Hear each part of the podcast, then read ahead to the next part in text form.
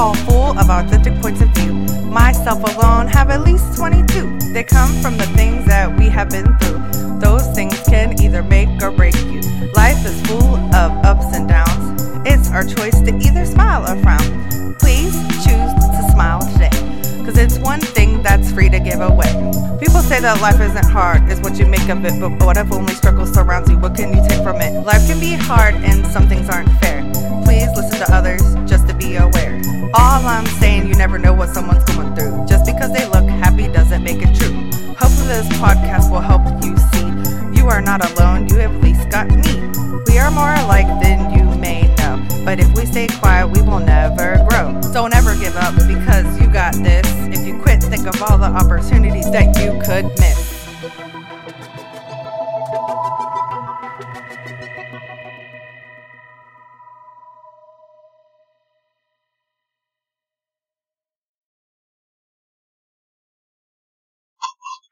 Everybody, and welcome to Authentic Points of View. I'm Danielle Boer, your host, as always. Thanks for joining. And if this is your first time, enjoy the ride. I'm excited. Um, every episode is different, but we all kind of, it's all kind of the same in a way. So, um, hopefully you find something that you need to hear and that helps you and maybe will help change your point of view.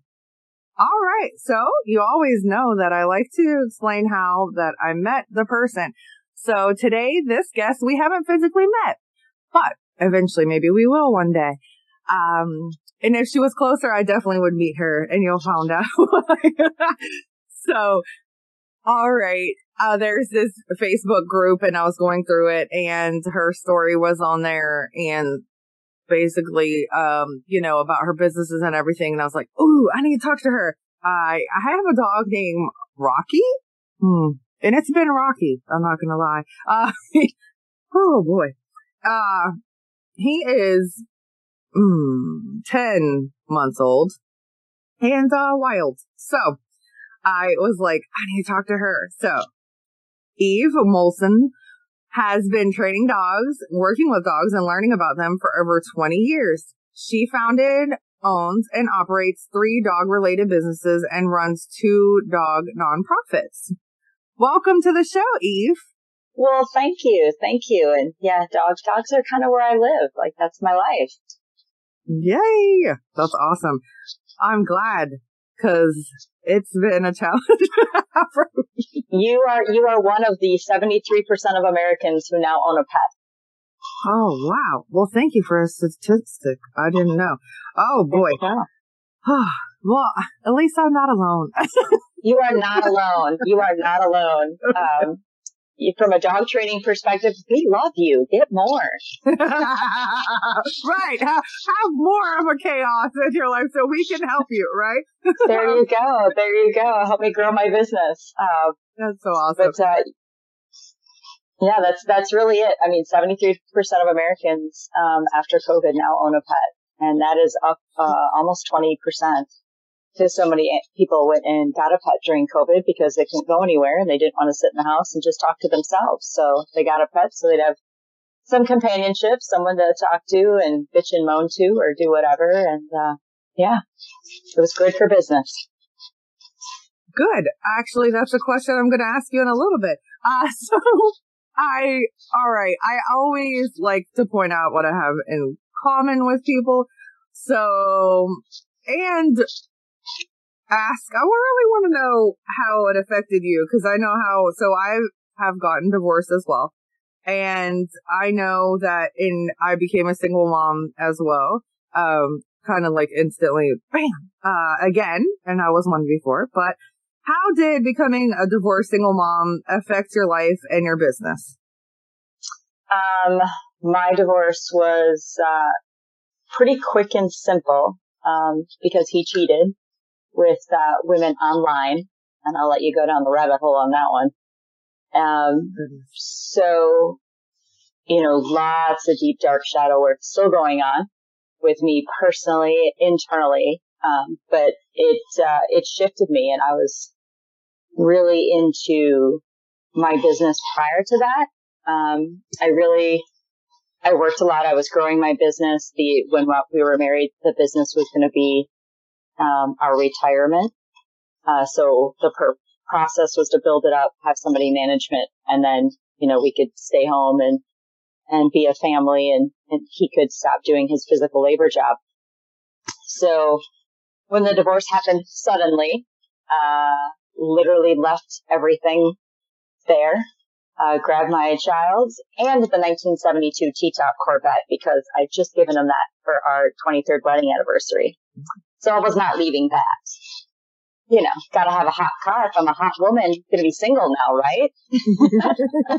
you are hot, by the way. thanks, thanks. Working on it. Um, so yeah, so left, um, and said, okay, I no longer have a backup plan. There is nobody standing behind me to support me financially, which is huge, um, emotionally.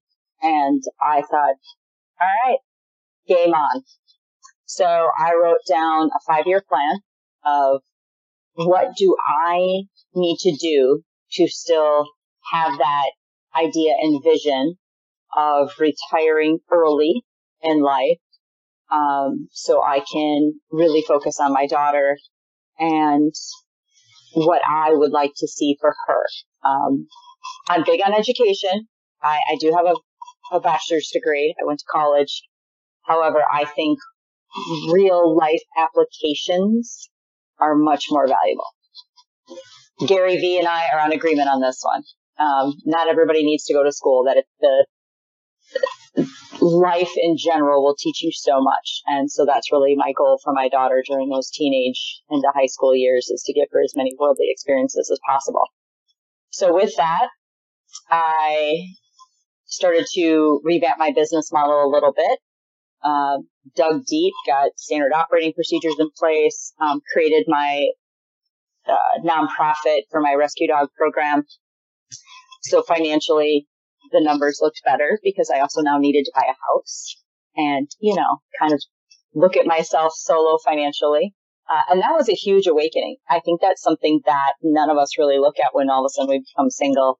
When you need to go get a loan at a bank or do things like that, it's, it's very different.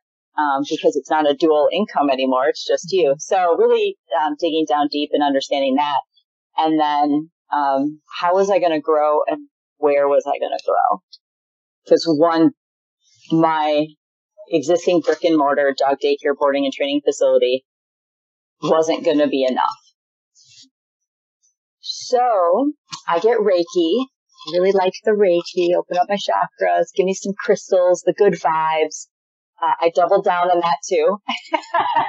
Started uh, feeling extra healers and just uh, uh, working on my mental health. And um, I thought, you know what? In order to automate my business, I need to have training videos to teach employees how to be a dog handler.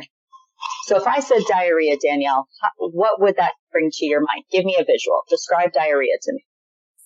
I'm a nurse, so I've seen lots of diarrhea. Uh, diarrhea is liquid poop, basically. Okay. So that's one form. Yeah. So are loose. Loose There's stools. Uh, nasty. It smells. Okay, that's so that's explosive. Oh yeah, expl- right. Like like a baby diaper. Right. So without your degree and without your knowledge base, if you told me a dog had diarrhea, I'd be like, well, describe it. I, I need to know. And uh, so I was like, I need to create training videos because I can't stand next to my new hires and every time a dog takes a shit, go, hey, come over here. You got to look at this so I could describe it. Mm-hmm. Um, so I was starting to shoot videos um, on my phone of just different things that new employees needed to learn and went and got Reiki. And uh, as I'm leaving Reiki, my my Reiki master said, I have no idea where this is coming from because I know you're in the dog world, but whatever this video idea it is that you have, you need to do it and you need to sell it and it will be passive income and it is needed. So whatever it is you're thinking of, go do it. I said, okay. Went, got my car, made two phone calls and hired a videographer the next day. So that is how Dog Handler Academy, my online uh, virtual employee training program came to be. And we are now in 10 countries, um, over 150 subscribers. And it's meant to help train employees on how to identify different types of poop, which we have eight in the dog world, by the way. Mm. Um, you know, how, how to put on and off a body harness. You know, you've got a dog, so there's all different leashes and collars and contraptions and um, how to dilute chemicals. Again, with your nursing background, you understand the importance of dilution rates. So those are things that unless people have done it before, they, they don't know. Um, so created the, uh, the online world, which was very much outside of my comfort zone. I'm a, let me touch the dog, let me scoop up the poop, let me, you know, a brick and mortar touchy feely so uh, it took the leap and so now the online business, and then I've most recently um, looked at my dog school concept that I created during COVID, and I'm now going to license that. So I'm starting one up in Blaine, Minnesota, just outside of the Minneapolis area, and that will be my first licensing venture for my dog school concept. Wow, you're awesome. You're a kick butt. That's really cool. Um, I love it. So I actually have more in common uh, than I knew. So I actually left. So I left the state. So my wow. well, I don't want to talk about him, but there was Keep cheating involved. Keep it positive. No, well, there was cheating for years, uh, not by me. I'll just say, and, and so it got to the point where the kids w- knew about it, and I couldn't do it anymore. So I ended up actually abruptly leaving and wasn't even ready. Didn't have my nurse's license in Georgia yet. Um, didn't have nowhere to stay with the kids. Uh, and unfortunately, my situation is very, it was like sad too because I have a bonus son. So I oh. couldn't legally bring him. And so my poor baby, I had, we left. It was just a, it was a messed up situation. I wish I would have thought of it differently, but it got very toxic in our house. So I actually left the house and the police were like, you don't have to go back. And if you don't want to, so not to tell his business, what he doesn't listen, but it's okay. he didn't hit me or nothing. Anybody. He was not abusive. So don't, I'm not saying that. Uh, but the situation was very toxic for the kids. So I went and got some clothes and when he was at work with the police escort and stayed at my sister's and was still working. And it got to the point where I was not comfortable anymore and was like, gotta go. So I wish it wouldn't have gone that way, but what you gonna do? And I miss my son very much and it's been very hard and, um, it was hard on all of them. So I took three, the three that I birthed and left from Ohio to Georgia. Wow. And that's yeah, a huge leap. It is. And my mom was here, so we actually all had to stay in a one bedroom apartment. Oh, that's tight. Great times. Uh, my mom loved it. No, sarcasm, sarcasm. yeah. Yeah. She's like, personal space. I know. There's not, right. There's no personal space anymore. Yeah. She went from living alone to having like 50 people in her apartment. but anyways, thank you for letting me do that, mom. So I understand. Uh, I lost my businesses. I had two businesses, not serious. Like one was serious, my photography business. I was yeah. also a nurse there. And, um, and then I had this like, I sold like health product things or whatever. Mm-hmm. And I was doing very well with that as well. But it is what it is. Um, yeah, when I, it's time to go, it's time to go. You yeah. just, you know, you have to, to make that decision. And it was funny because I spent I changed back to my maiden name. Um, and I had spent more years with my married last name than with my maiden. Oh. And so that's the hard part when people, you know, run into me again and they, oh, Eve, and then they say the last name. I'm like, nope, not anymore. I'm better now. so that's like my ongoing little thing. Nope, not anymore. I'm better now. No, that's awesome. Yeah. So ironically, I use my just started and it's not legal yet. I didn't legally change it back because a nursing license, it is a pain in the butt. Oh, yes. So, um, I wanted to, and then uh, for my stage name, I, I use my maiden name, which is Booer. And it's actually the worst name in the world for a female comedian, which is one of my jokes because it's spelled boo her. There you go. There you go. Oh, good times. Now, when when did you discover your love for dogs, and did you have one as a child? Um, I did, and it's a real tragic story. Um, oh. so I grew up um, in a trailer park. Uh, my back neighbor was a prostitute. Uh, the side neighbor was the biker party. You know, some illegal activity going on there. Um, so I had a dog, and uh, there was a little pathway next to our trailer, and the dog would always be tied to the trailer, of course, because there's really no yard. And one of the neighbor girls um, was wearing clogs and walked by, and my dog barked at her, and so she kicked him in the head, and um, we had to put him to sleep.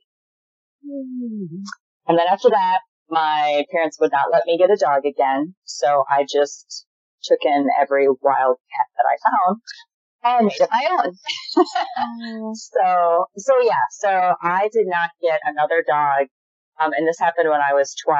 So I did not get a dog until I was in my 20s. And uh, my first dog as an adult was a Dalmatian off a rescue. Oh, pretty. And it was a jerk. it was a jerk. Would not come when called. Would chew up everything in the house. Um, broke out of the six different crates that I bought. Would shit all over inside of them. Mm-hmm. Complete asshole. And I loved her every second of it. but I, I, tell everybody, I'm like, the worst dogs teach you the most about yourself. Mm. Um, patience, persistence, structure, all the things that I lacked in my life, I needed to do for this dog.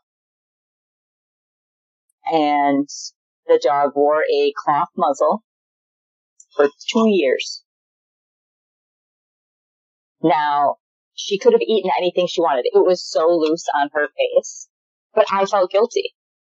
I felt so guilty that she had to wear this so she didn't chew up everything in the house. But she had already busted out of six crates. And I'm like, this is ridiculous. And, you know, the vet was like, well, you could do this and you could do that. Well, she'll be better when she's spayed and she'll do that, you know, reading the books and and all that. Um, so no, she wore this little cloth muzzle. And again, she could have opened her mouth because she could eat, she could drink, she could do whatever she wanted with it on. But I felt guilty. And that was my realization. It's not about me. Her wearing the muzzle is not about me. It's about her and her safety. It's about her not eating something and me coming home to a dead dog. Mm-hmm. So that was my like biggest aha moment. And after that, I was like, you know what? I'm, I think I maybe I want to to work with dogs a little bit. I dabbled. Um, you know, I've watched friends' dogs and that type of thing. I couldn't bring myself to go to the shelters. I was too terrified I'd come home with more dogs because, you know, since I could as an adult, nobody was there to tell me no. yeah. Um, but, uh, but yeah, and, you know, I, I learned what building a relationship was with my dog. I was actually living with my now ex-husband at the time. Um, but I was learning how to build a relationship with my dog. Uh, so at year three, we bought a house and moved out to the country and everybody thought I had an invisible fence. Our front yard was three acres because my dog would run, in its head off. I'm going to eat your face and then stop right at the property line. I didn't have an invisible fence. It was home training. She knew you crossed that threshold and I will be very disappointed. You stay at that threshold. When I see you, you're going to get all the love and cookies that I can give you. Um, so I, I learned how to train her off leash. Um, she was phenomenal, but those first two to three years, horrible, horrible. Um, I mean, I can't tell you all my neighbors were like, Hey, I got your dog. Hey, I got your dog. you know, um, any opportunity she had to take off, she was gone. And, uh, she would chew through cable tie outs like she was just a shithead. Um, but she taught me the most about what it meant to own a dog, truly.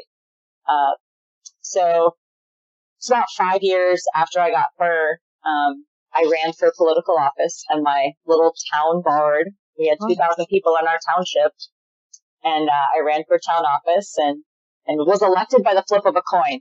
Whole other story, but very funny. And, um, the treasurer on the town board was like, Hey, there's an organization that really could use some guidance. They train service dogs. And I was like, Oh, okay. Well, you know, I'm just starting my own printing business at the time. You know, I, I just, I have a lot going on. And I said, so I don't know if I can make a meeting, but certainly like I love dogs. I'll help out. Um, my ex, uh, was a huge hunter. And so we had hunting hounds for raccoon hunting and that kind of stuff. I think we had nine at the time. So house full of dogs, um, inside and outside. And so a few days later, she calls me up. She's like, Hey, I have great news. I'm like, what's that? Well, I talked so highly of you that they voted you in as president. No. Uh, what happened? I'm really busy and I'll help out when I can. She's like, well, there's a little bit of bad news. And I'm like, well, what could the bad news possibly be? You just told me you voted me in as president of an organization. I've never been to a meeting and I really don't know exactly what you do. Okay. What's the bad news? Yeah, we only have $115 in the checking account, so we need to raise some money. I'm like, uh, yeah, I think you, you reverse those. Fundraising I can do really easy. Being president of a nonprofit. Never done that before. Aww. So, uh, yeah, that was 20 years ago. I am still president of Capable Canines of Wisconsin. That's amazing. We've had to change our bylaws a few times to uh, accommodate nobody else wanting the job. But uh, so that really kind of catalyzed me into the dog world um, as a possible profession. Uh, so our our dogs um, over the course of I had my printing business for six years. Um, during those six years, I would just take the dogs with me to the print shop. It wasn't a big deal. Well, then we I found that the dogs needed more dog to dog socialization, and so we were utilizing a local dog daycare. And one day, um, there was an accident on the highway, so I called the daycare and said, "Hey, I'm I'm gonna get there like right at time. There's been an accident. I can't. I'm stuck in traffic." And they reminded me of their late policy. I said, "Oh, okay. Well, I'm I'm sure I'm not the only one that's going to be, you know, potentially late." And she wasn't nasty about it, but she was very to the point about it. And I said, "Okay." I pull up, I grab the dog, and I said, uh, "Do we have any passes left?" She goes, "One." I said, "Great, donate it to the Humane Society because we won't be back." And I literally got my car and I said, "Oh my God, I can do this way better than them." And five years later, I opened up my dog daycare business. Oh my goodness. That's so cool.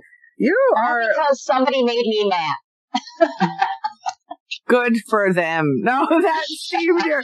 No, I actually uh, lost a lot of weight one time because somebody made me mad.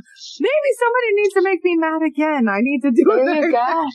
No, but you're right. Like if uh it depends on your personality. So like with me, if I'm challenged or somebody thinks I can't do something, I'm like, huh? And it like, you know, like fuels me.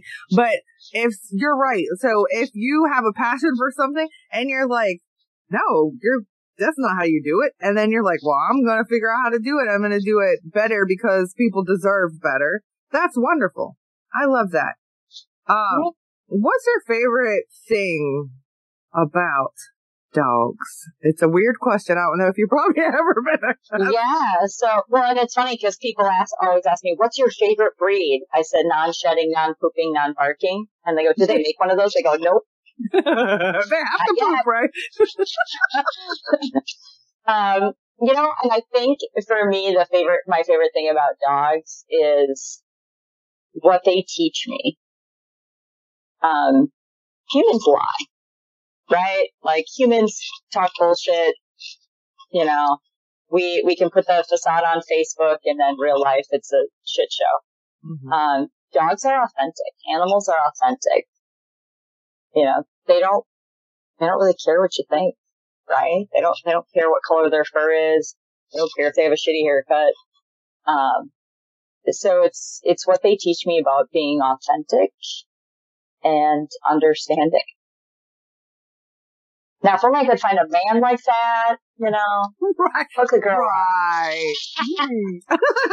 Maybe we should invent that. No, I'm just joking. So, um, all right. My favorite thing about animals per se, it's really funny because like I was always a dog person, but I ended up getting two cats, uh, first. Well, first I got one because, um, this girl that I knew found them underneath the house like little kittens. Oh. And was like, if I don't get rid of these, I'm going to have to take them to a shelter because she just had so much going on and she already had animals and then she took in all these kittens and, uh, she wasn't a cat person either. And then, so we got him. And so I was like, okay, so we actually literally picked him up on my, um, on our daughter's birthday. But my daughter always has to go to my ex-husband's for her birthday, which she just got back literally, um, as well. Now, in real life, just got back, but she goes every summer. So, yep. um, we FaceTimed her. She was so excited. She saw this little tiny ball of fur. And then a year later, um, my friend, a different friend, was like, we weren't even going to get another animal at this point, but it was like, I need somewhere for this cat to go. I found her outside, then I got her microchipped and I got her vaccines and blah, blah, blah. She's like, I need somewhere for her to go. So I looked at my boyfriend and he was like, no. I was like, so. He's so kind. He's so good because he helps me take care of the animals, like for real. Um, like more than I have time to. So he's, he's wonderful. So then we got her. And so she is the most, she's amazing. Like, and I tease because she's the only girl because the boy is also a dog, which, uh, I mean, whoops. No, that's not true. The dog is a boy. See, I'm, I got things mixed up. So the Jasmine is like the most like it's weird. She doesn't act like a cat. So we always say she had to have been like a female human before because she is so, it's so weird. She has like the emotions and understanding and like just everything of like a person, but she's so loyal and she's so, but she also wants to be left alone sometimes. She's like, just hmm. back up. But, and then the dog, not the boy is a dog, the dog is a boy and he is a baby and he is wild. And again, my boyfriend's like, uh, we got a lot going on. Maybe we should. my daughter's like, oh. So, oops. But yeah, really. But with, um, with animals and like they're so, and now my boy cat, the oldest one, he doesn't, he's not like this with me. He's like this with dad. So with dad, he's very loving. He'll walk in between his legs and he'll be like, and talk to him. And me, he's like, no. But the two other animals, uh, they're like that. Like literally even the cat will wait at the door and the dog, they like wait at the door. And then when they see you, they're like so excited. So it's like that unconditional love that is so beautiful. And that's like my favorite thing about animals. And, you know, I would just say a dog before, but my cats are the same way. And even the male cat, he's like very moody for a male, but, but he has his moments where he is like that with us too, like very loving and just wants to be like, you know, rubbed and stuff. And, and just, they're just so, I don't know. Like you said, they can't lie. They can't like really hurt your feelings too much. I mean, when they destroy stuff, that's frustrating, but I mean, they're not like, yeah, you're right. That's what I was having with my lovely little boogerhead. His name's Rocky. But anyway, oh well, I, um, I'm not bitter about it. No. it's frustrating. but literally, I bought this gate that was like $140 and it screws into the wall. Yeah. So he would not, you know, get out or whatever because he was literally destroying everything. And he tore the whole gate off of the wall several times. I don't know how. Still, I haven't seen him do it, but he is like, I'm like, dude, he's not even that big. He's a Frenchton. Like, how are you doing this? What are you, what are you, but they're smart. That's another thing. Animals are so smart. They have to problem solve.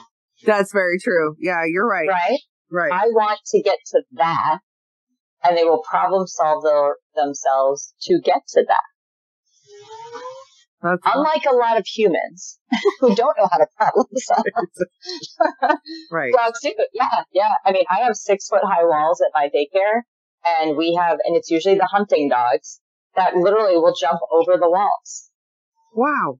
Like a horse. And I'm like, yeah, because they want to see what's on the other side. They'll figure it out. They'll push playground equipment around so they can like alley oop themselves. Yeah, they're problem solvers. Yeah, that's what he was doing. So like, but I don't know how he pulled the whole gate off the wall, but he was doing that. How he was getting over the other one was that he was like moving everything and Yeah. like trying to, and he was little, like so little. And it's like, I'm very impressed though. I'm pissed, but I'm impressed. Like, That's the hard part. Yeah, I know when I would come home to my Dalmatian and I'd be like, how the hell are you doing this? yeah, You know, and back then, like we didn't have, you know, smart cameras to watch your dog and all that kind of stuff. And uh, my ex-husband was like, maybe we should put up a trail camera.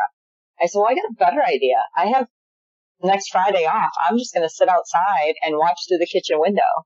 Cause mm. yeah, I like could not figure out how the dog was, cause the crate would be perfectly intact, but the door would be open. And I'm like, I don't understand.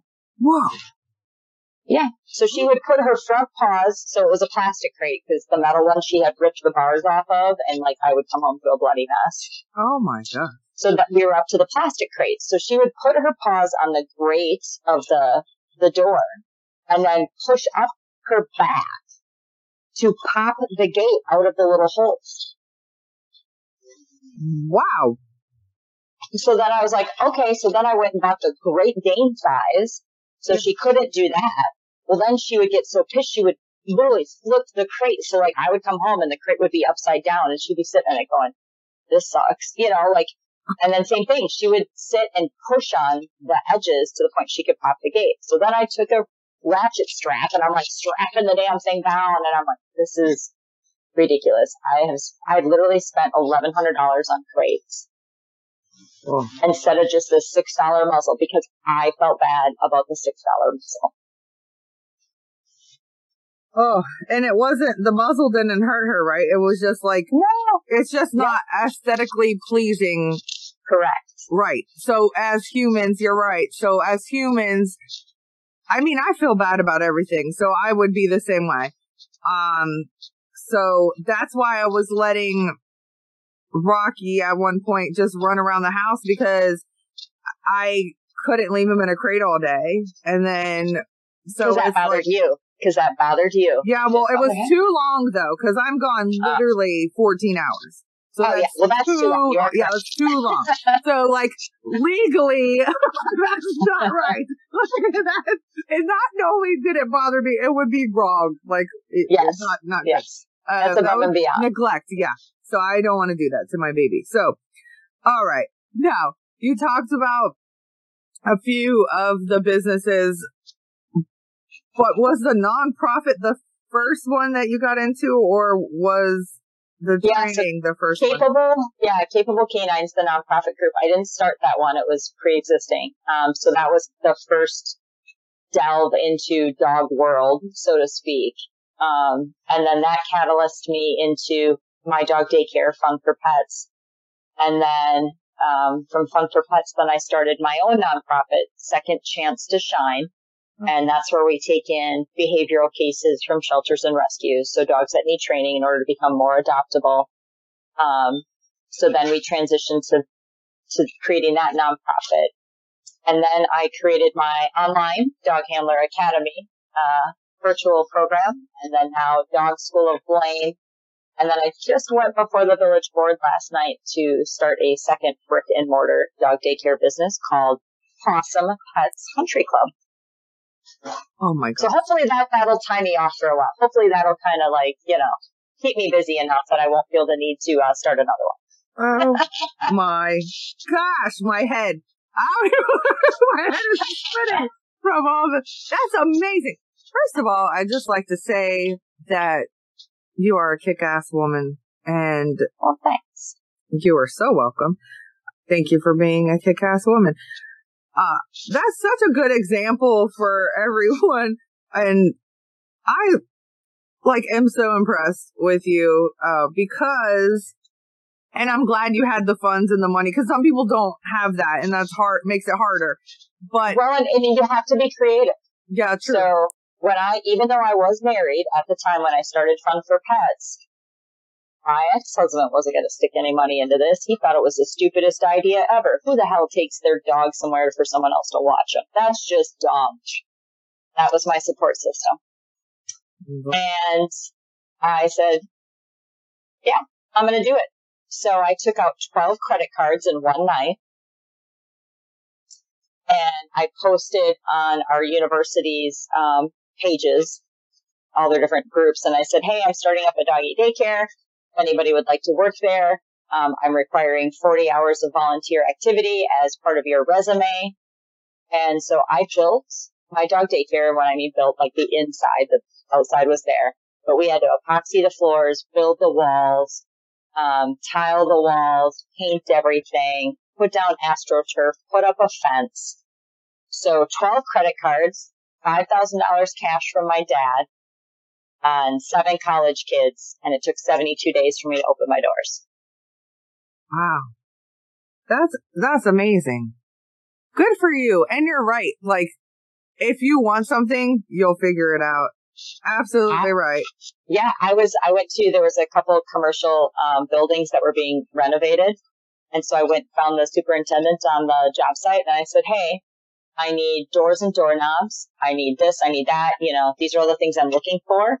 If you set them aside instead of putting them in your dumpster, I'll come grab them for you. It'll save you money because then it's not waiting down your dumpster." I begged, borrowed. I didn't steal anything, but I begged and borrowed a lot. that's, that's so awesome. That's something I like too. So it's like a, I don't know, I don't say push and pull, but like when you are doing business and like, like you said, bartering, it's like how can each person, you know, help the other person? So that's really cool. I'm kind of starting to do that, like even in the world of, I did it in photography 100%.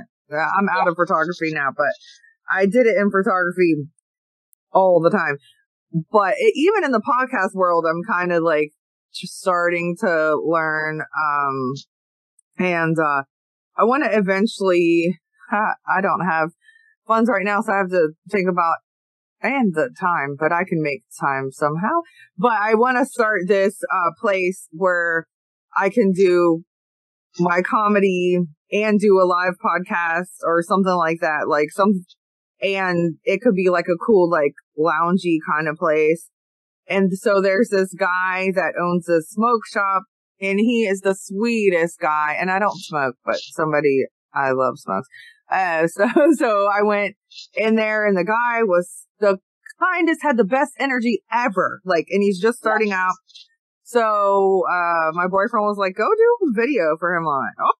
So I did like a live video and like shouted out his business. And I was like, um, one of the open mics I do is at a hookah lounge and I love them and I'm not trying to compete with them, but, and again, I don't really smoke, but I was like, a hookah lounge is a cool place to have like a hangout and like do comedy or like an open mic, even like singing, whatever or and stuff like that. And so he sells them. And he was like, I would the hookah, the machine thing. Yep. And he was like, I would give you a great deal. And then, so there's a place for rent by him. But again, right now I do not, cannot, because rent up went up on everything so much. So I would oh, be paying like four or five thousand a month just to pay for the building, and I can not. That's right. Yeah, that, that um, becomes unattainable. Um, Yes, absolutely. And that's just it. And it's, it's funny because the divorce, you know, again, not having a, a back, not that I really had a backup before, but just knowing that, you know, if shit collapses, I got nothing. Like there's nobody that's going to pay my, my bills for me. Um, and so that, that is a huge driver. Um, I am terrified of banks. Mm like mortified.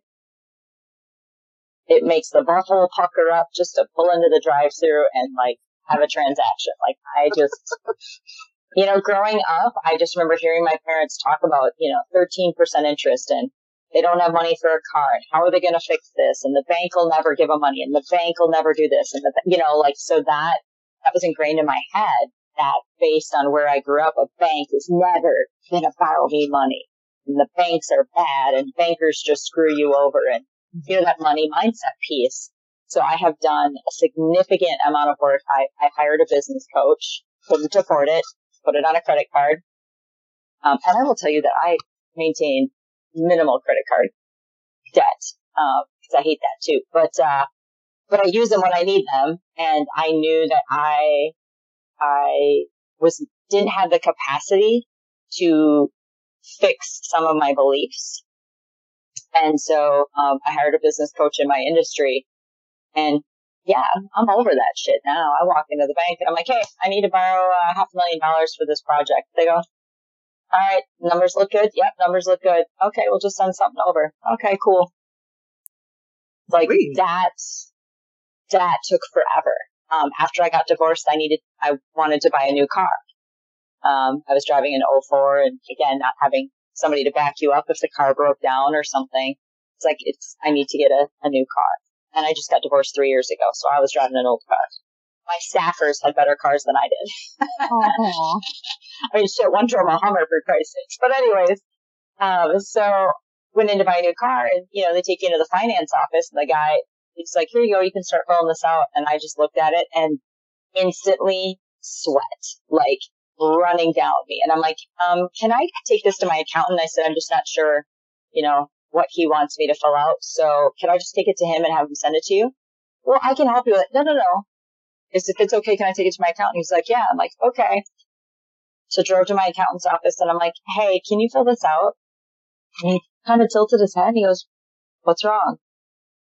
I've never filled out financial documents before. That was my ex's expertise. Mm. I'm the negotiator he used to work in finance at a car dealership and, and that type of stuff. And I said, I, I don't know how. And he says, okay. He goes, do you want to learn or do you want me to do it? I said, today, I just want you to do it. And someday I will want to learn. He says, okay. And he filled it out for me and sent it in. That was a huge humbling moment for me to acknowledge where I was weak and that I wasn't ready to step forward. Um, however, once I had my new car, um, I did go back to my account like a month later and I said, okay, so walk me through what does it mean to buy a car? Like what is taxes, fees, licenses, and all this shit that I do not understand. Mm-hmm. um, and I think that's a scary part for divorcees, right? Like if there's something that somebody else took care of and and then all of a sudden you're like, I have no idea what I'm doing. You know, it, it brings up a lot of the self-worth, self-value, the loathing, um, crap. And, uh, yeah, that's, that, that was hard for me. So now I really try and learn a lot about money and finances. Um, I very much know my numbers when it comes to my business. So like I know how much a one square of paper toweling costs to pick up poop. It's four cents. It takes two squares to pick up an average size pile of poop. Every dog poops in daycare twice a day. I have 110 dogs in daycare. So that is 16 cents per dog per day to pick up poop. Wow. Now you know. Thank you. I've always wondered that, and you answered my question. No, just, that's very interesting. So, I wanted to ask you, like, okay, I know I've heard of like a million nonprofits, but what exactly? I guess it means that you don't take profit, but what makes it? What legally makes something a nonprofit? And like I don't know, like what makes a nonprofit? Who the what's and the why? Yeah. So the That's biggest reason, yeah. So um, my nonprofit, Second Chance to Shine, those dogs live within my dog daycare and boarding facility. Oh. My dog daycare boarding facility staff take care of them. We're all meshed as one unit. It's just by creating the nonprofit and having it be a 501c3. And that's really the key thing. You can be a nonprofit without being the 501c3. The 501c3 just means if you decided to write me a million dollar check, I can give you a tax write off. Mm. That's that kicker piece. So I was buying food and I couldn't like I I couldn't write off a lot of the things that I was that my business was doing for these rescue dogs. So like you can't donate your time. So all the staff time of taking care of these pets is not a tax write off. Okay. I lose money on that. Um, buying food and toys and bedding and special bowls or whatever, you know, incidentals that they need, that can be a tax write off. So I don't have to pay taxes on purchasing it. I can do fundraisers so that way it's not all coming out of my pocket to um, care for these animals. And so that was really kind of the key piece was that it allowed me to um, do fundraising and then purchase all the items needed for the dogs with that money versus my money. I'm already still donating about $200,000 because my staff take care of them as fun for pets. Um, but at least we're able to lighten the load financially on me. And so it doesn't affect my, my numbers, um, as the brick and mortar business as much. Oh, that's interesting. Um, hmm. I, I didn't know. So basically like any money that's donated just is just the business is used for the business training materials, whatever, right? Is that right? Okay. Yeah.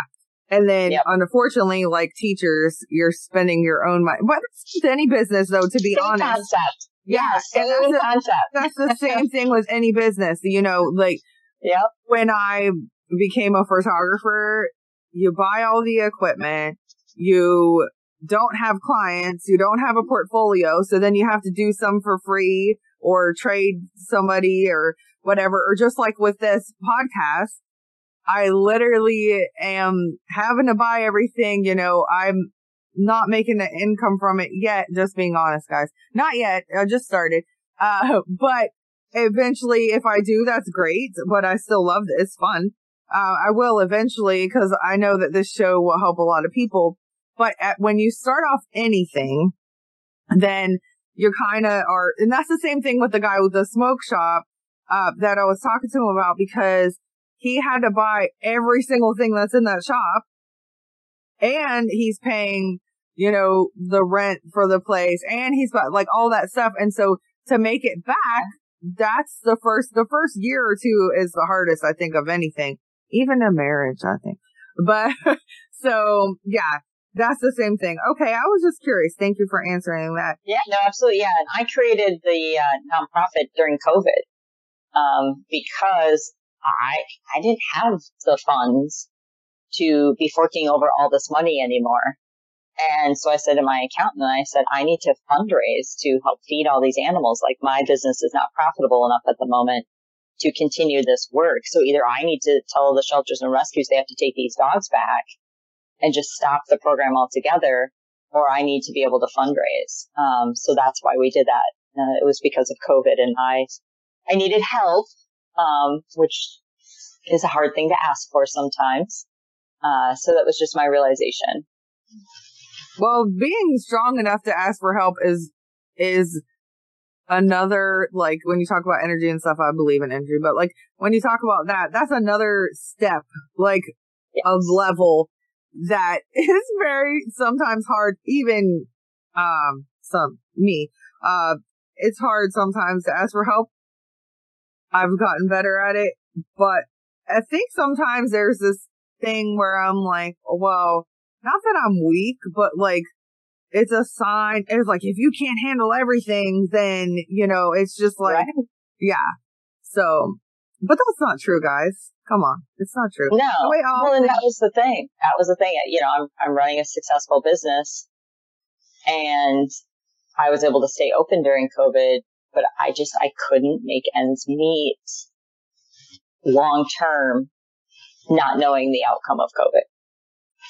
So I was actually going to ask you, did it COVID affect you in any negative ways? I know it oh, helps get more pets, basically, essentially yeah. more dogs, but yeah. So our daycare numbers prior to COVID were around 86 dogs a day for daycare. And then we would do about 90 dogs for boarding, which is spending the night with us over the weekend.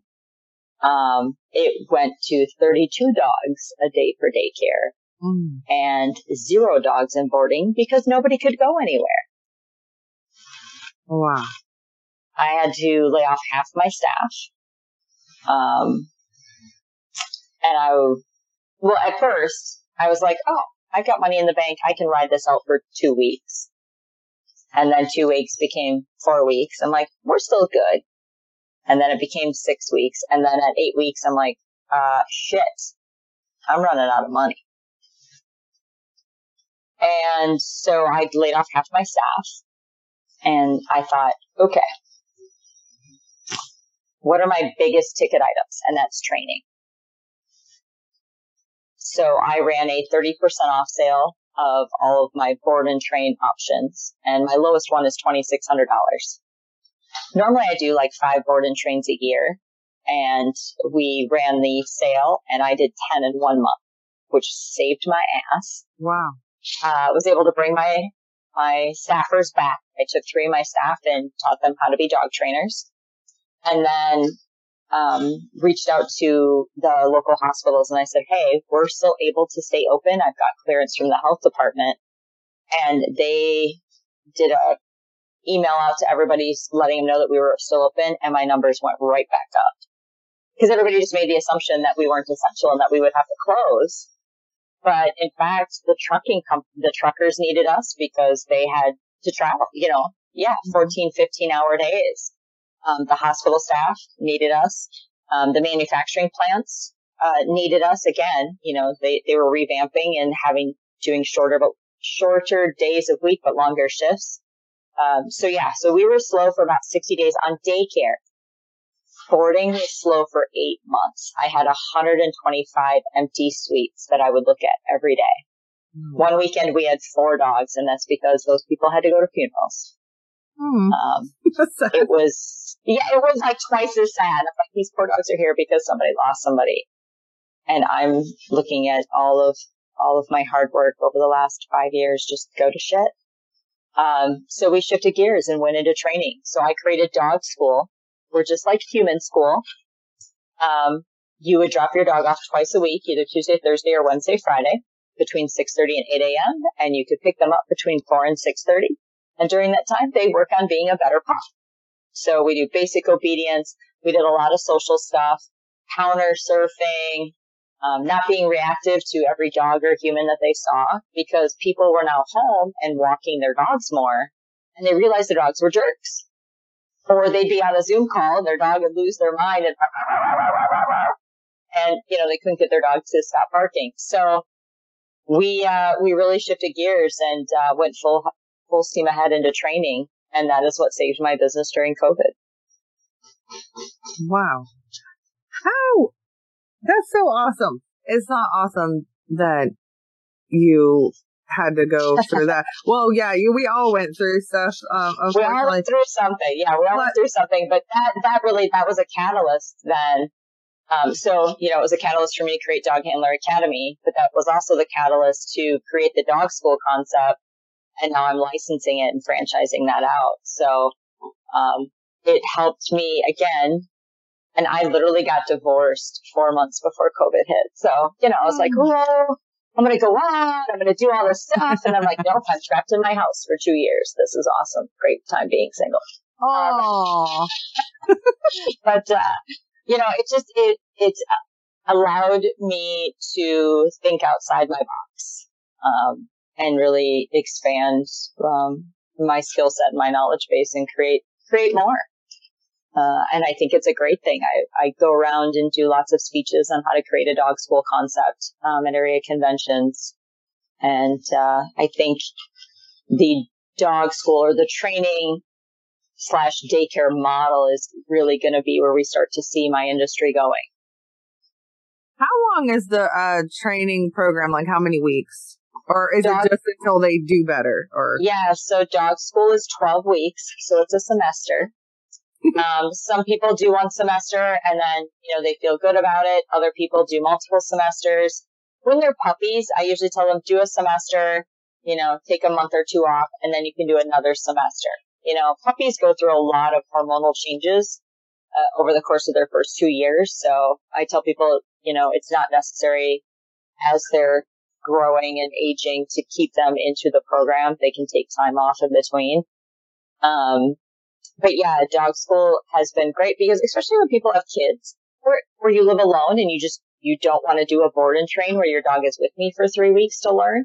You want your dog home at night. Uh, so it just spreads it out and, and makes it, um, more enjoyable that you get to pick your dog up and, and uh, see them every day. They get so excited too. And it makes you feel good about yourself because they're like, oh, they love me. And they get like, oh, get so excited.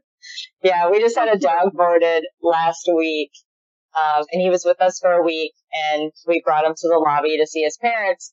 And he went up, sniffed him, and then turned around and tried to go back up into the play area. Oh. And the mom was like, "What the hell?" I said, "See, he just he loves his friends. I'm sorry, you know." It's like shit. Hope she paid the bill first. Um, oh, yeah, you know, I mean, and so I says, "No offense to you, he's just having a good time, and he wants to continue." So it is nice, and, and it is cute too. When um, we actually have had dogs escape their homes and show up at our facility. Oh my gosh. That's yeah. crazy. And they like they literally can find their ways their way back. It's so amazing. Eighty percent of what a dog knows is through their nose. So they'll just sniff their way right to right to us. So yeah. Oh, you're so special. They want to find you again. track me down. Track me down. That's right. So, all right. Now, well, I guess I'm still a female entrepreneur because, you know, yeah. So, uh, how do you find, and me and some of the female comedians, we talk about, we talk about some of the challenges that we have, uh, because there's not as many females. So is there anything like about being a female entrepreneur that's been a challenge or or a maybe an advantage. I don't know that you found. Yeah. So in the animal industry, um, it is more female dominated, oh. and I think it's just because it's the caregiver. You know, if you look at dog rescue and, and things like that, it, it's mostly female orientated. Um, so from the industry standpoint, being a female is very well accepted. Um, but being taken seriously. And I can never decide if it's because I'm a female or because I deal with dogs. Oh. You know, like which one is it? So if I'm sitting at a Chamber of Commerce event and I've got the head of a, a grocery store chain and I've got the president of a bank and, you know, a guy that owns a crane company. And what do you do for a living? I pick up dog shit. And they go, oh, I go, yeah, lots of money and shit, let me tell you. You know, and like I make jokes about it, um, because I just, they, you know, their mind is just like, what? And then when they say, well, how many dogs do you take care of? And I go, 110 Monday through Friday. Holy shit. Told you I pick up shit for a living. So, yeah. you know, it's, it, it is part of my industry that I don't think is taken super serious. Um, but being when you go to those chamber events and when you go to those, you know, business meetings and you look around the room, it's it's male dominated suit ties. Mm-hmm. And my coping mechanism or my way to feel at ease is using humor. So I'm not a comedian. I'm just a smartass. And I will, you know, crack jokes and say stupid, inappropriate things to keep people guessing uh, about me. But yeah, I think it is hard. And, and honestly, going into the bank, you know, most of the executives in the banking industry are men. And the finance guy was a man. The sales guy at the dealership was a man.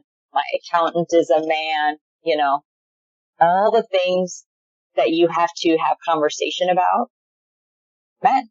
Zoning was a man, health department was a man. They were all men that I had to go and ask permission Mm-hmm. to operate my business or borrow money from my business or insure my business. So I do try and make a point if there is a female option to look at that first. Um, and I really go out of my way to try and celebrate when I see a woman winning at her game. Me too. I I'm very proud of, especially no offense to us because we're, you know, I mean, not that it's offensive, but especially if they're a minority, because if it's a minority female, I don't even know you. And if I find out that you're the owner, I'm so proud of you. And I will literally want to talk to them. And they'll be like, is something wrong? I'm like, no, you're amazing.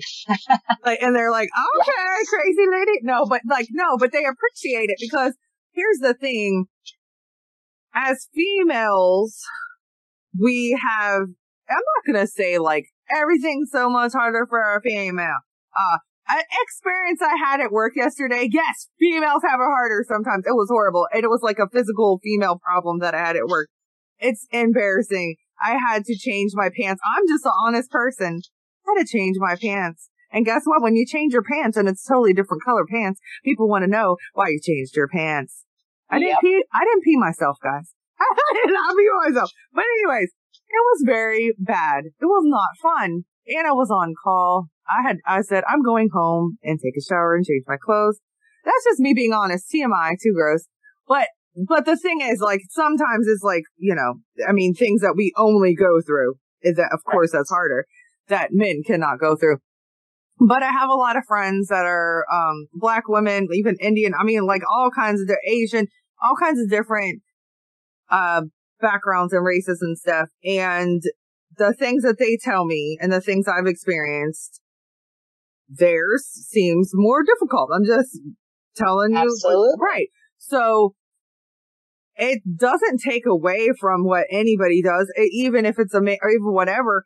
But if somebody has to work way harder, or I've gotten opportunities that I probably shouldn't have gotten, or like a job or something in the nursing world, probably because I'm white and not because I w- want it to be that way or not because I'm like, Hey, look at me, you know, give me that. No, no, no, no. But, and not even that I know about it, but I'm pretty sure it happens and it's not fair.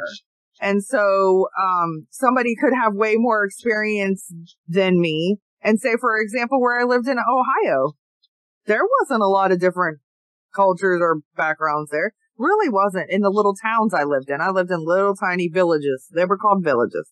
And Yeah. so, um, so I know in that instance, if there was a black nurse that came, even if they had 20 more years experience than me, unfortunately, I probably would have gotten the job because people look at the outside and look at superficial stuff, which is not fair because if, and I don't do a bad job. I do a great job. I'm a great nurse. So I'm not downing myself and saying I'm a white Right, woman. I don't do a good job. But what I'm saying is that person might take better care of the patient or have more experience in that specialty than I do. So it's just sometimes it, it, you know, that kind of stuff is just like, I don't understand, but that goes off on a tangent. So the point is like when I see a woman, any woman, or it could even be a man, but when I see minorities or like a woman in a woman minority, I'm like, I'm so proud of you. Great job. And they really appreciate that. Even if it's just any kind of woman, it doesn't matter what race you are, but it's just the point that I'm like, Hey, I see you. You, I know you Yes. worked hard. I know you had to have worked hard. Right. Yes. And so, yes. um, it's just sometimes I know maybe men aren't like this, but I think as women, we like recognition sometimes.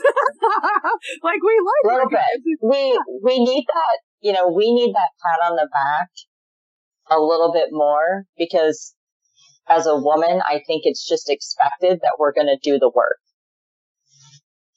because we're caregivers by nature we are the caregivers it is just an expectation well, yeah, she, she can do it. She can handle the dishes and the kids and the blah, blah, blah and paying the bills and this and that. Like, right? Because they saw the women in their lives before them just do it.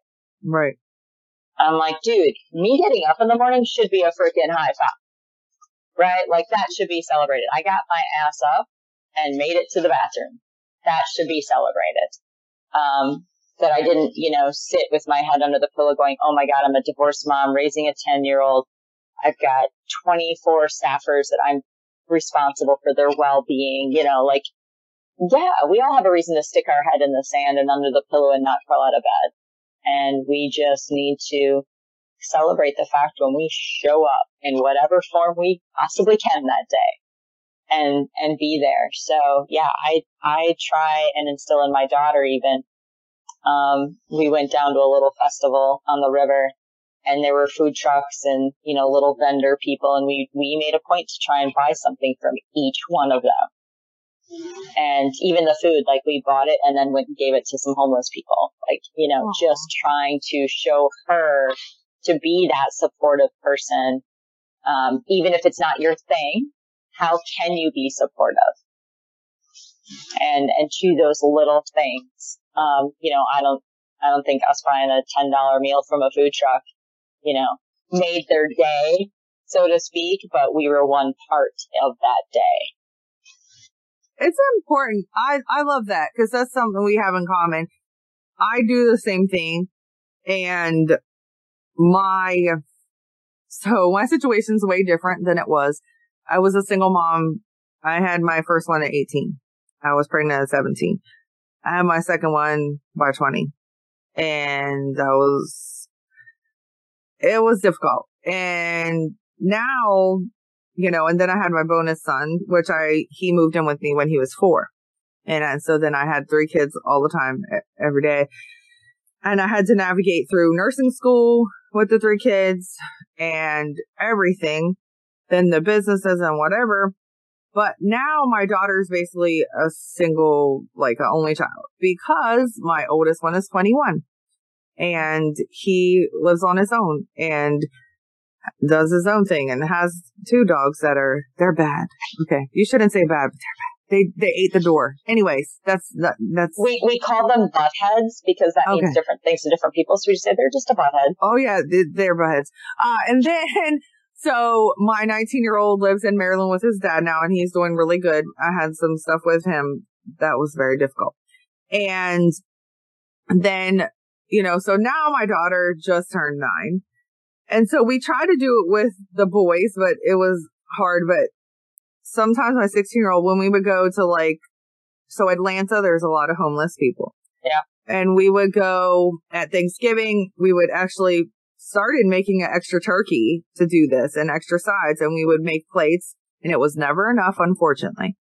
And we would go take it. And I think one time he came with us, but you know, he was 16, 17. Like they like to, you know, be with their friends and different things. Like we would eat and then he would want to go or whatever. So, but the, the little one was always there and she saw a little baby outside and was homeless and she was so sad.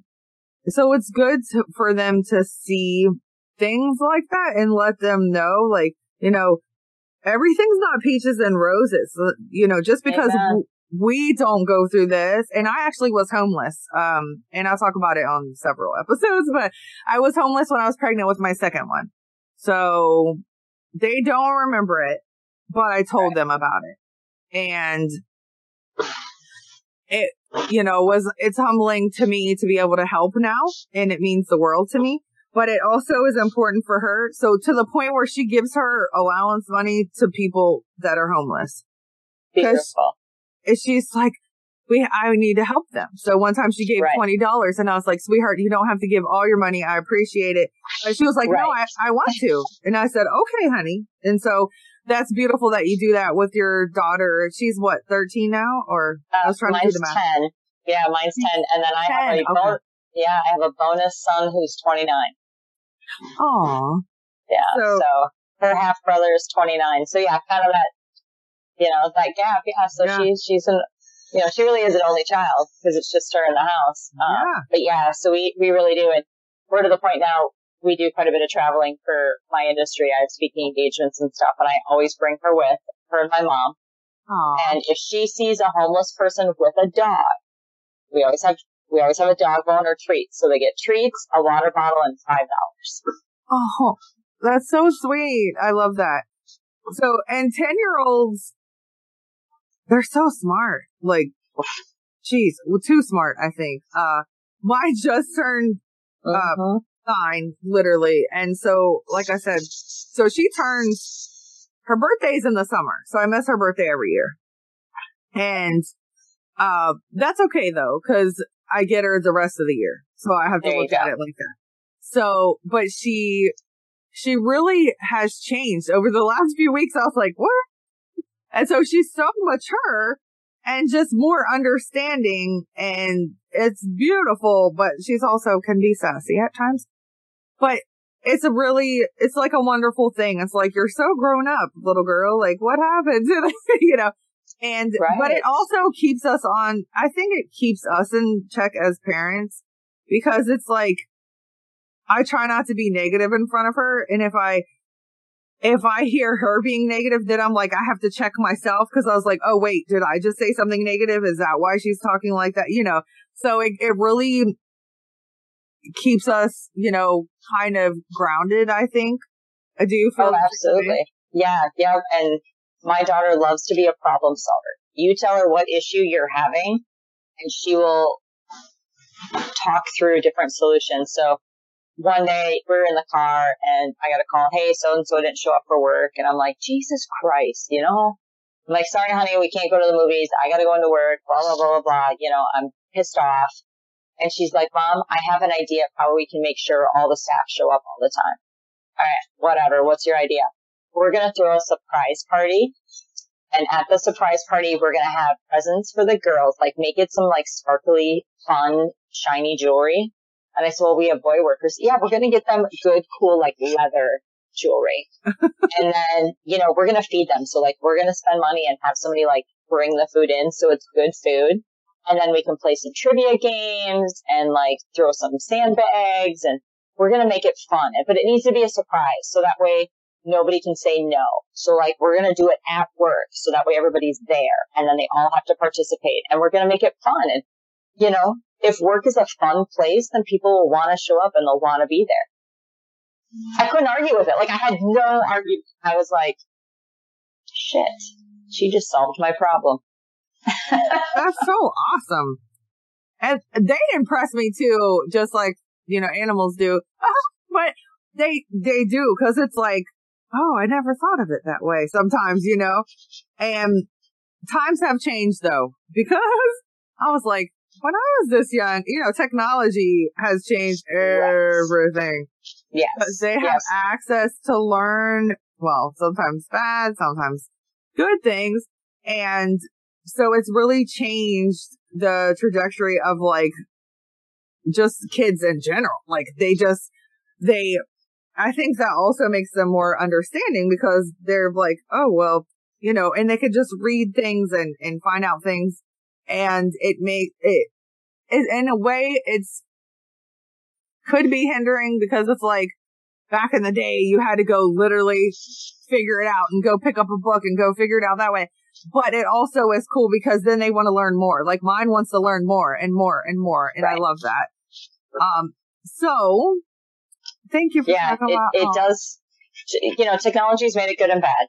You know, it's opened them up to more things at a younger age, um, which is allows them to mature faster, um, or be more knowledgeable about things quicker. But at the same time, yeah, it also opens them up to all the crap a lot sooner as well. mhm. Oh, yes. There's a lot of crap, unfortunately. Um, and you can't hide them from all the crap. I tried to do that with my oldest kids and that kind of backfired. So, so Yep. I, I did the same thing. I actually got yelled at by my stepson's therapist one time. He's like, can you just, you don't have to be rude about it, but just be honest. Just say the facts the way that they are. Stop hiding it. He's not dumb. Yeah. That's like, true. well, I just, it's disappointing to give bad news, so to speak, or, you know, I'm like, I don't want to do that. I just, yeah, yeah. So, right. so yeah, I got yelled at once. My boyfriend has told me the same thing. Like he's like, cause again, there's a big age gap. And so he's, he, he's not rude about it either, but he's like, you know, kind of do things different than you did with the boys because you sheltered them from everything. And then it, like, again, it backfired. So he's like, you need to tell her stuff. So we do, uh, not like, of course, like really crazy, right. gruesome, too much stuff, but like things like, you know, he's like, tell her things that you went through. You don't want her to go through the same thing. And I'm like, well, she's young. He's like, no. And then so she understands it. So it, it actually is, was a good thing. But with them, I was like, oh, I can't tell them nothing because I don't want them to get hurt or them to think this or that. And then it's just was not good. But you live and you learn. I mean, I'm a lot older now. I'm almost 40. So it's, it's a big difference of what, you know, what I did when I was 18. Yeah. Well, and, and, and, you know, each child and situation is different, you know, like they say, you can be a survivor of your childhood or a victim, but understand that your parents did the best that they could at that moment in time, good or bad. They were doing, you know, they were doing what they thought was right at that moment. And I always think like you can't punish them for it. You just got to do better and, and move forward. But yeah, it, it gets hard. My daughter, when, you know, she of course asked, well, why aren't you and daddy together anymore? And I had said that he cheated. And then, I don't know, months later, she watched a you, some cartoon on YouTube or something and cheating was when a boy kisses a girl. Mm. And so, so mom, how many girls did dad kiss that he cheated on you with? And I was like, whoa, time out. oh my god. Like, you know, so at first I was like, so you think cheating is kissing? And well, yeah, isn't it? Yes, it is. Yes, it is. And then I just kind of was like, okay, I'm not going to divulge farther than that. But, uh, but yeah, it was just one of those of holy shitballs. Um, catches you off guard and then you're like, okay, now I have to answer these questions and now I don't know what, you know, is the dial a friend on that one? You know, can I dial phone a friend? Yeah, that's what I say. Phone a friend. What's my appropriate answer at this second? Um, yeah, yeah, those things pop up every now and again and, and shock mm-hmm. me. Or, you know, Eleanor, if we're at work and the phone rings, she'll grab the phone and, hello, Bunker Pets, how can I help you? Oh, certainly we can accommodate your pet, blah, blah, blah, blah, blah, blah, blah. And I'm like, like she just takes, she's heard it, she knows the script and she'll just take charge and handle business. And so it's, it's neat to watch them come into their own and at the same time you wish they'd stay young and innocent. Right. But just th- like a dog, right? They're yeah. cute when they're first born. They're cute little fluffers. Yeah. And then they get to nipping on your fingers and being naughty and eating things like yeah. Rocky. And, uh-huh. um, and then you get through that phase and then they're your best friend. So. he is still my best friend, but oh boy. Um, so yeah, I don't know. It, will be okay. He's still young, so that's a good uh segue into the question that I, what advice do you have for someone that's struggling to train their puppy other than say that they live far away from your like I live far away from your facility. So yeah, no, absolutely. What advice so, do you have? There's tons of resources. You know, there's YouTube videos and all sorts of stuff to watch. The key thing is what word are you, what words are you using? Okay. And only use those words. So it can't be, Rocky, knock it off. Damn it, stop that. What does all that mean? Right? Like, so stick to a word and your words cannot be yes or no. Okay. Because you say yes or no 40 to 50 times a day. So if you're on the phone and you're like, no, I don't want to go there oh my gosh, no, I have not seen that, but I really want to. And the dog's like, I heard no. What did I do something wrong? So no loses value because you just say it willy nilly in your vocabulary and same as yes. So when you don't want your dog to do something, we use the term uh-uh. So it's uh-uh. That means make a better choice. Do something other than whatever it is you were thinking of doing, like chewing on my shoe. And then you follow uh-uh up with come, or um, let's go, get them to go somewhere else. So the key is you do your negative and then you need to do what do you want them to do? Okay. Because if you're just like, no, and then you walk away, they'll be like, well, what the fuck else am I supposed to do, right? Like you just told me no, but I don't know. I still have the shoe sitting right in front of me. It still looks good. You walked away. Do I get to go again? Was that just pause for a minute? So it's, uh-uh, come. And then how do you reward your dog? So I use the word good because to be honest, we don't say that very much in our normal vocabulary. Um, so I use the word good. You can give a treat. You can do a clicker, like whatever, but it needs to be what's your negative word to tell them to make a better choice and what is your reward word? And you need to use those often. Um, the dog looks at you. You know, you're walking down the hallway and the dog comes around the corner and looks at you and you go, good! And then give them some love. So that way they know every time you say that word, something positive is going to happen. You know, think of when your kid comes in the door from school, right? You're like, hey, how's your day? They're like, good. And you're like, awesome. Glad to hear it. Right? You're rewarding them for saying they had a good experience. Same thing. So I teach, uh-uh, good, sit, and wait. Those are my four. Oh, and their name. Their name is really important. so every time I call my dog's name and they look at me, I go, good, and I give them a treat.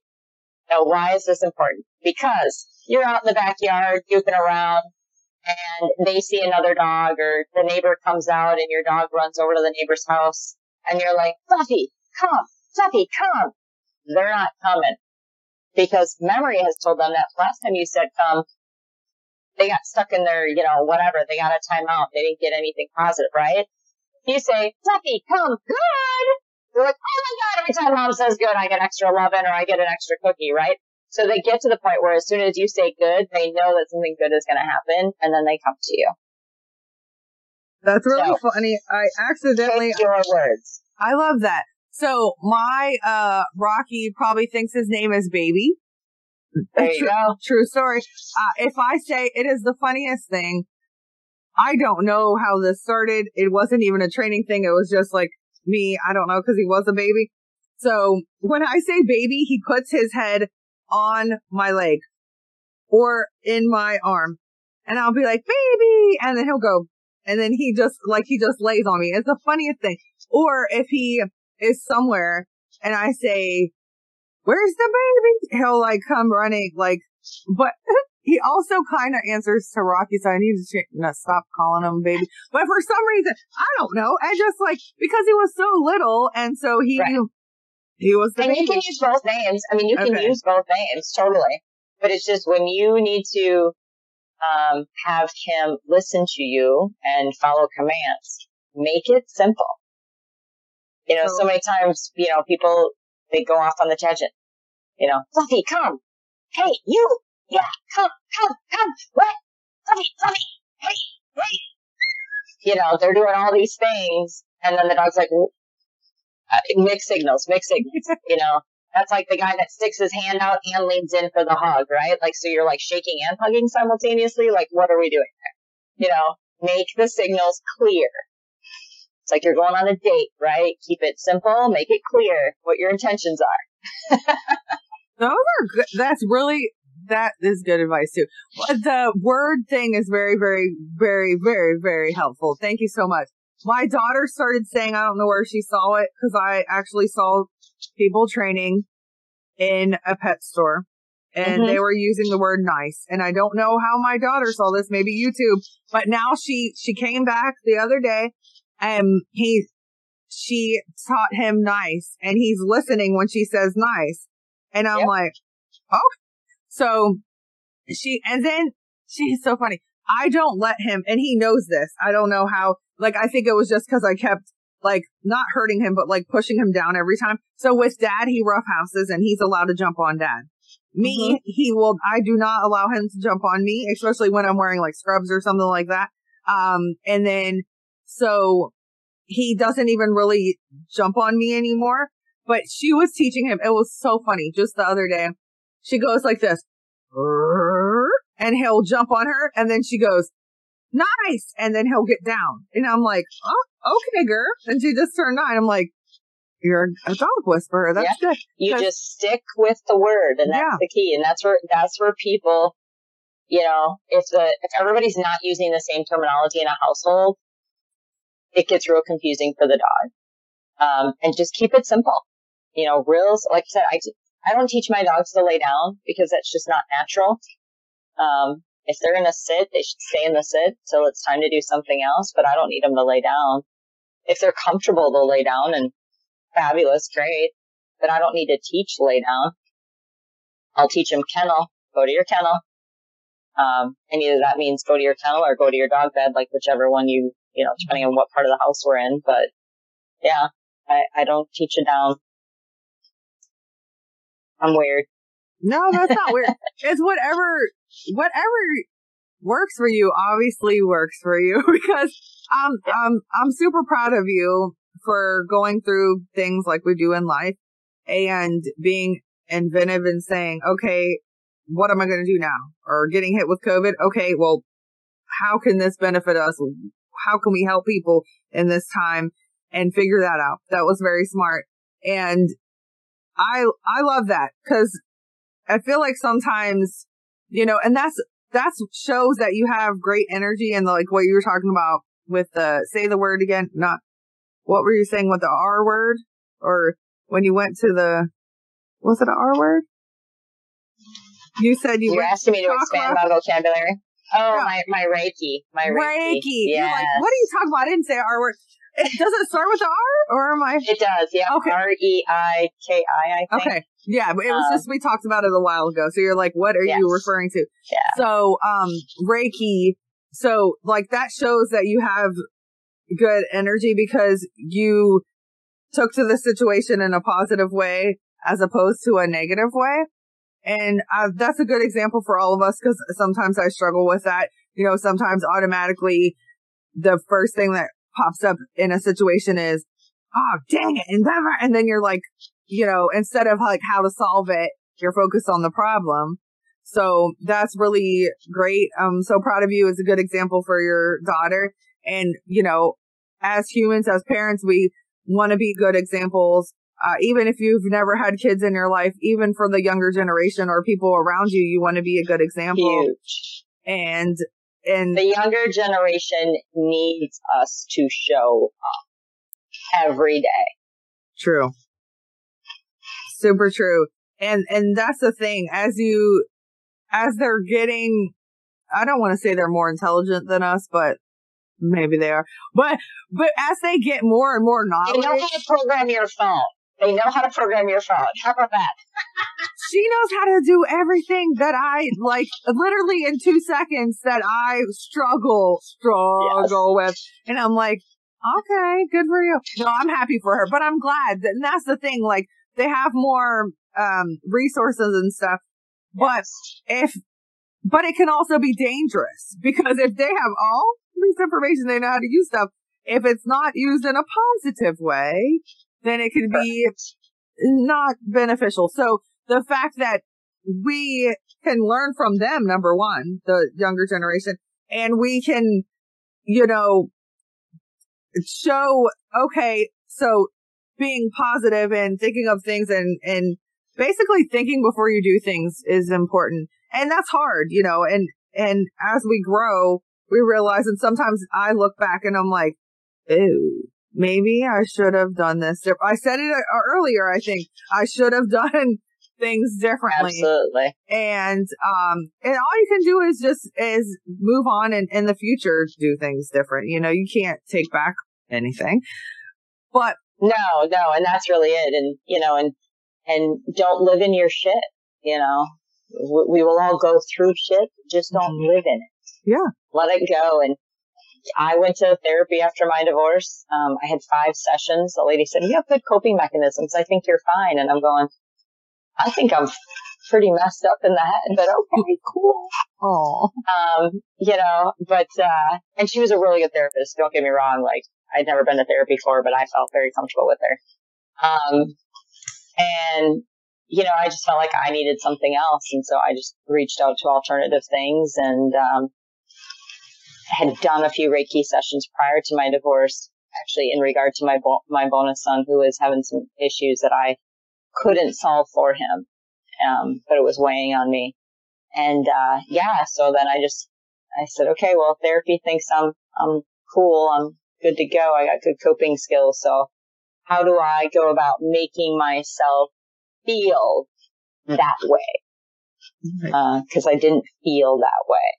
And that's, yeah, so that's where Reiki has helped me. Um, I've done some shadow work looking at the dark side and forgiving myself for shit I didn't know at the time and doing better. And, um, you know, crystals, anything shiny and sparkly always makes a girl feel good. So. That's so cool. I love it. And you're right, it does. Um, and also I want to do a corny pun because you work with dogs. So don't live in your shit, scrape the shit off your shoe and move on. I just beautifully said. Beautifully well, said. You. Yeah, so if you step in dog shit, you're not going to just keep it on your shoe and just be like stand there for two hours and go, oh no, to do now? You're just going right. to be like, okay, let me clean my shoe and let's keep on moving.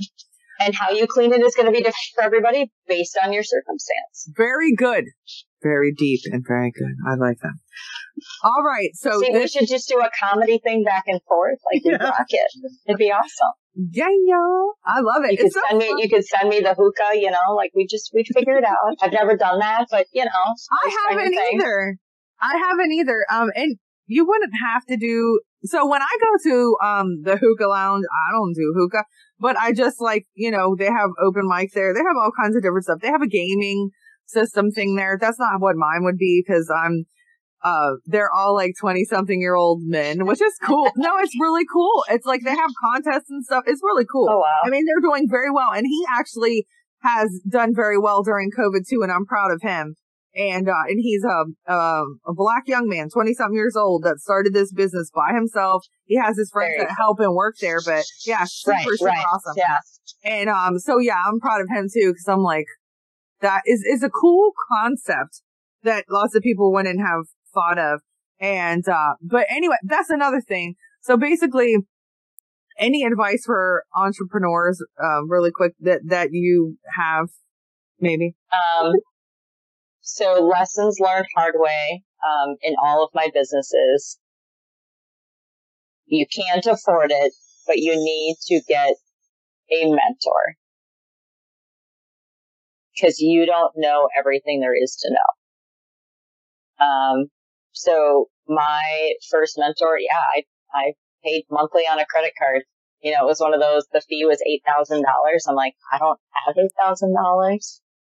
Um, but I could pay her monthly by a credit card. And, you know, she belongs to other mastermind groups and, you know, collaboratives. So I'm getting the knowledge of all these other people that five years ago I I would just have my one business. If I had not hired her as my business mentor five years ago, I would just have one business. For sure. Because my mindset around money and growth was not where it needed to be in order to continue growing my businesses and thinking outside the box. So find yourself a business mentor. It doesn't even need to be somebody you pay. It could be a podcast. It could be, you know, somebody online um, could be somebody in your community, but find yourself somebody that is two to three levels above you or definitely is where you want to be and learn from them. That's cool. And that's the same thing with like asking for help, you know, like, and even if you're paying for it, you're still basically asking for help. Oh, um, yeah. Yeah and that's and that's beautiful. Um, and that's another thing. Like, if uh, like my boyfriend's really into like learning real estate investment and stuff, and he loves Grant Cardone. And he oh, yeah. watches, he watches Grant Cardone, he listens to Grant Cardone, and that's taught him a lot. And we have, he hasn't even paid, like just the, the free ones that he posts. Yeah. And I did pay for the one thing, but, but that's taught him a lot because he's listening to somebody that's actually successful and doing the things that he's teaching, he's actually doing them and, and, and doing well with it. So, well, yeah, it's huge. So awesome. Yeah. I mean, if you, if you have a mentor that doesn't tell you where they screwed up, then they're probably not a good mentor. They should talk about their struggles and their failures, not just their successes, because you need to learn how to not repeat those failures. Right. True. But, uh, but yeah, no, I've listened to Grant Cardone. He's great. Um, the, the newest one I started listening to is Gary Vee. Um, he's really good. I've done Brene Brown, Simon Sinek, um, Russell Brunson. You know, there's just, there's tons of people out there that are giving you free information on how to change your mindset, how to work in that industry. Um, and you, you just need to listen and implement. True. That's, it's true. You gotta do it. They say that you can lead the horse to water, but you can't make them drink. so. Oh yeah, I talk to people all the time. Oh my god, I so want to do this, and I'm like, well, it's one o'clock. You want to write up a business plan? Well, I couldn't. Okay, it's now 102. Why not? By 105, I want to either shit or get off the pot with you.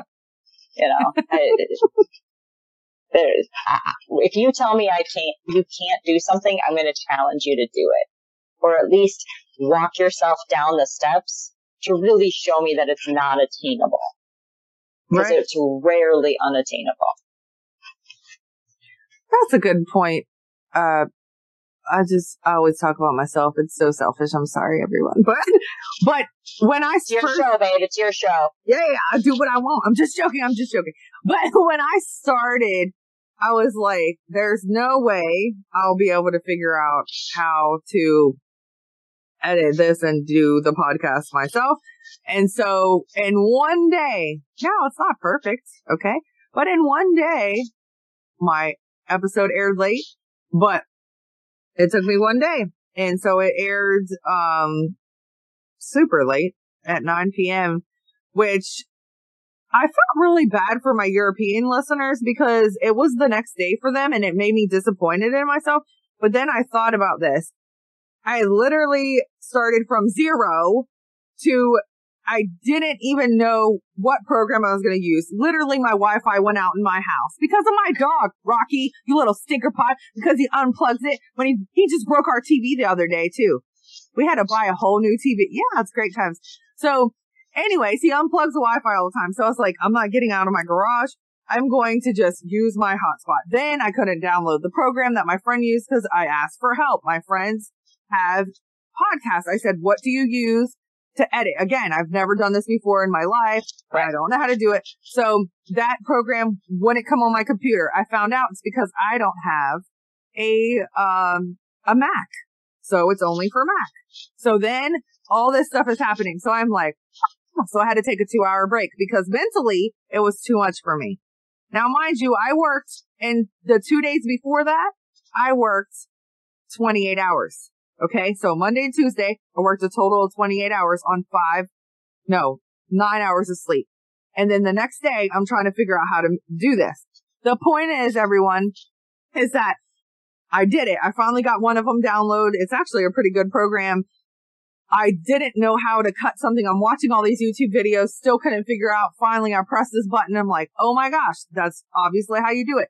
Now I have to get it down to the millisecond. You know what I'm saying? So yeah, it took me probably, I would say like just sitting down because I had to keep getting up. So I wouldn't go super cuckoo, but it took me maybe like five or six hours, but it was a long episode. It was like an hour and 45 minutes. I was so proud of myself at the end of the day because I was yeah. like, I know it's late and now I'm have, you know, I mean, it's like I'm, but you I, still showed up. You still showed up. And everybody was like, well, just skip. Just take a break for a month. Just do this. And I was like, no, I'm not doing that because here's the thing. Yes, I have a lot going on, but I don't want to allow those things and teach my daughter that like, oh yeah, you have a challenge. Just give up for a while. And my friends weren't saying in a bad way of take a break. They're just like, maybe you just need to, you know, find somebody else, reevaluate, blah, blah, blah. And I was like, I'm determined. So they, it was a challenge to me. I was like, I am determined to figure this out. I'm going to, so, you know, you, you can do anything, anything that you want to do. Anything you want to do, you can figure it out. You can do it. So absolutely don't, don't give up, everyone. Keep trying, even though if it takes you five or six hours, it is okay. And, um, and it's also okay to get frustrated. It's not okay to like just heave ho and just like quit altogether, I guess. I mean, you do what you want, but like in my instance, I was like aware enough to, to know I have to take a break. Like I have yeah. to. And then I had a fresh mind and then I could actually focus on it. So, yeah. So no different than dog training, you know, a dog. Oh. I can't get a dog to, you know, walk nicely on the leash next to me. I'm trying all my tricks. Nothing's working. Just sit down. Just sit down. Sit down. Breathe in. Breathe out. Allow the dog to just take in a moment, ground yourself, and then start over. Yeah. That's good advice for everything. Good advice. It's life. Yeah, it's good advice for life. Seriously. It, because some, things happen abruptly sometimes that you're just like, you're just forced to make a decision. And so sometimes you have to breathe first and just take it all in and uh, understand it and think. And then now I can, you know, so that's good advice. Well, it's been beautiful and lovely meeting you. You're so awesome. I'm so proud of you for all the things that you've done. And I'm so glad that I met you because you're so wonderful. I know. See, now I, now I have a reason to come down to Georgia. I haven't been to Georgia yet. You, you gotta do it. You want to see some fun butt heads? Go to the dog park. There's a lot oh. of parks here in Georgia.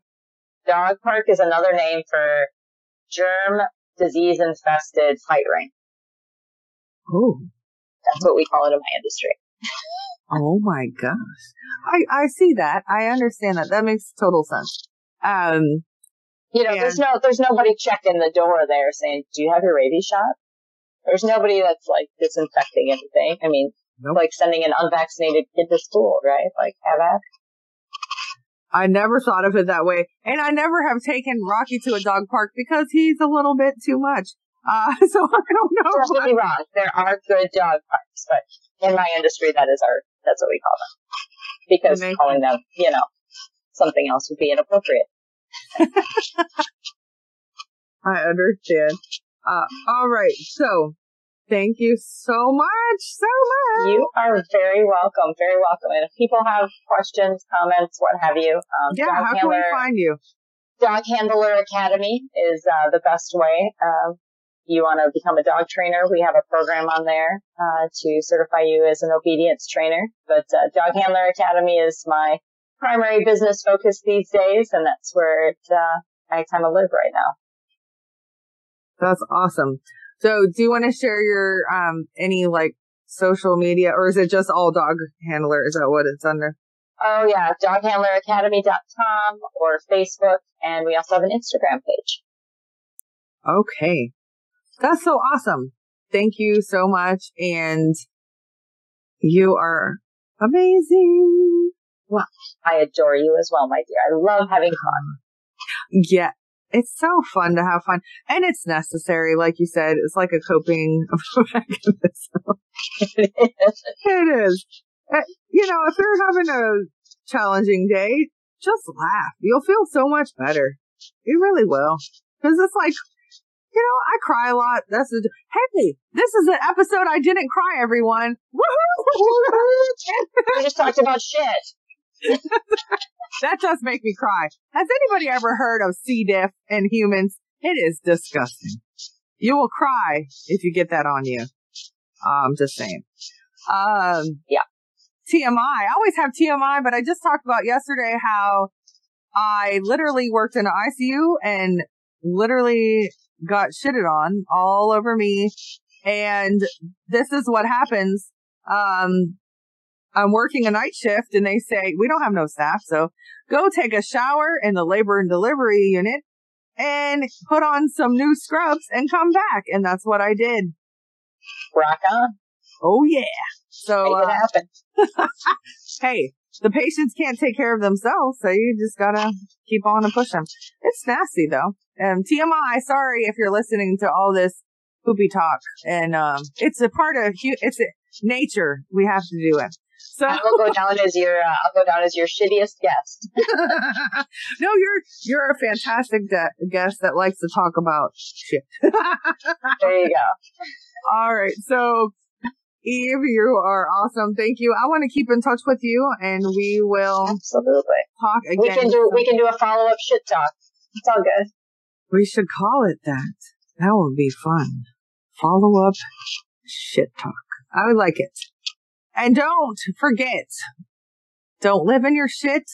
Just scrape it off of your shoe and keep on pushing. You got this, people. You can do it. You heard her. She went through a lot and she is, has so many successful businesses and she's helping people and her nonprofit is awesome. Uh, can people donate to your nonprofit or we didn't talk about that? Yeah, absolutely. So second, so it's the number two and ND chance to shine. Uh, they can go to our Facebook page and uh, donate through PayPal. Yay! Please do that, guys. That would be lovely. And it's it's a really awesome thing that she's doing and helping, you know, the dogs get a better chance to get adopted, of course, and to get rid of those behavior problems. So, um, that's a beautiful thing and a great idea and much needed. All right. So, all right, Eve. Thank you so, so much. You're awesome. And we will share all your links and everything when the episode airs.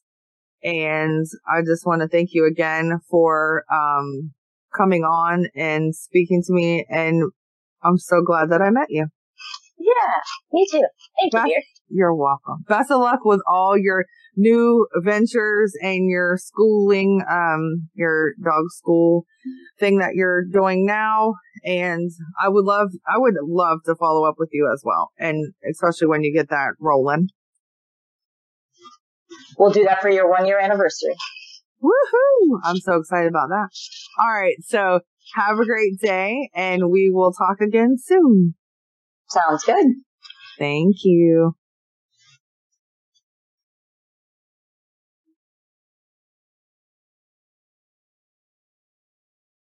All right, everybody. Thank you so much for joining and listening. Yay! Eve is awesome. That was wonderful. I actually learned a lot and you guys all know me. I go off on a tangent. I'm sorry. So if this is your first time listening, um, sorry that I go off on a tangent. it's what I do. I like to show what I have in common with people though. So that's like why I do this. The whole point is like she's from a different part of the country. Um, I've never been there before and she actually you know, has stuff in common with me because we're all human beings. So anyway, so Eve, uh, Molzhon is really awesome. And I love that she is so good with dogs and helped me with my dog, Rocky. So follow her guys. And if you live in her area, check it out. Um, check out her business. If you have dogs and you need to board your dog, go to her business. Um, also doghandler.com. Go on there too. If you want to learn how to become a dog handler, check her out.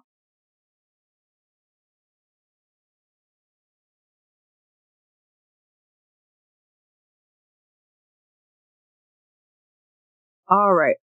So check it out.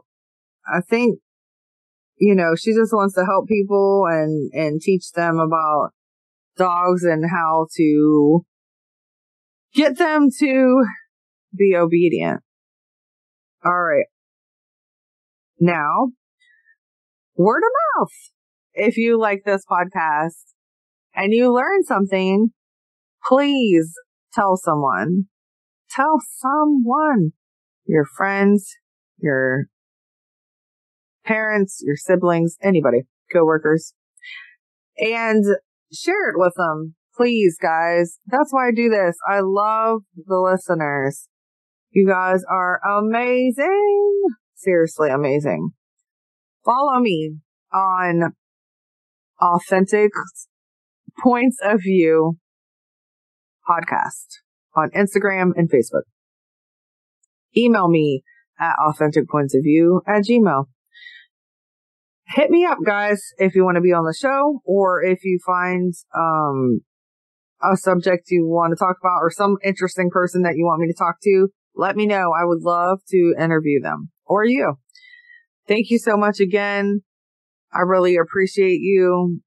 And hopefully this, um, podcast has helped you change your point of view or helped you in some kind of way.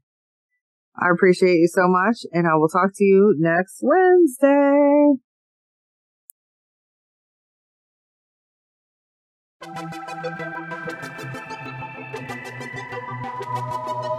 Thanks for listening to Authentic Points of View podcast. I hope that something you heard today changes your point of view. If you would like to share your views, please email me at authenticpointsofview at gmail.com or leave a comment on Facebook at Authentic Points of View podcast. Remember, always be mindful of other people's journeys and have open ears and an open heart.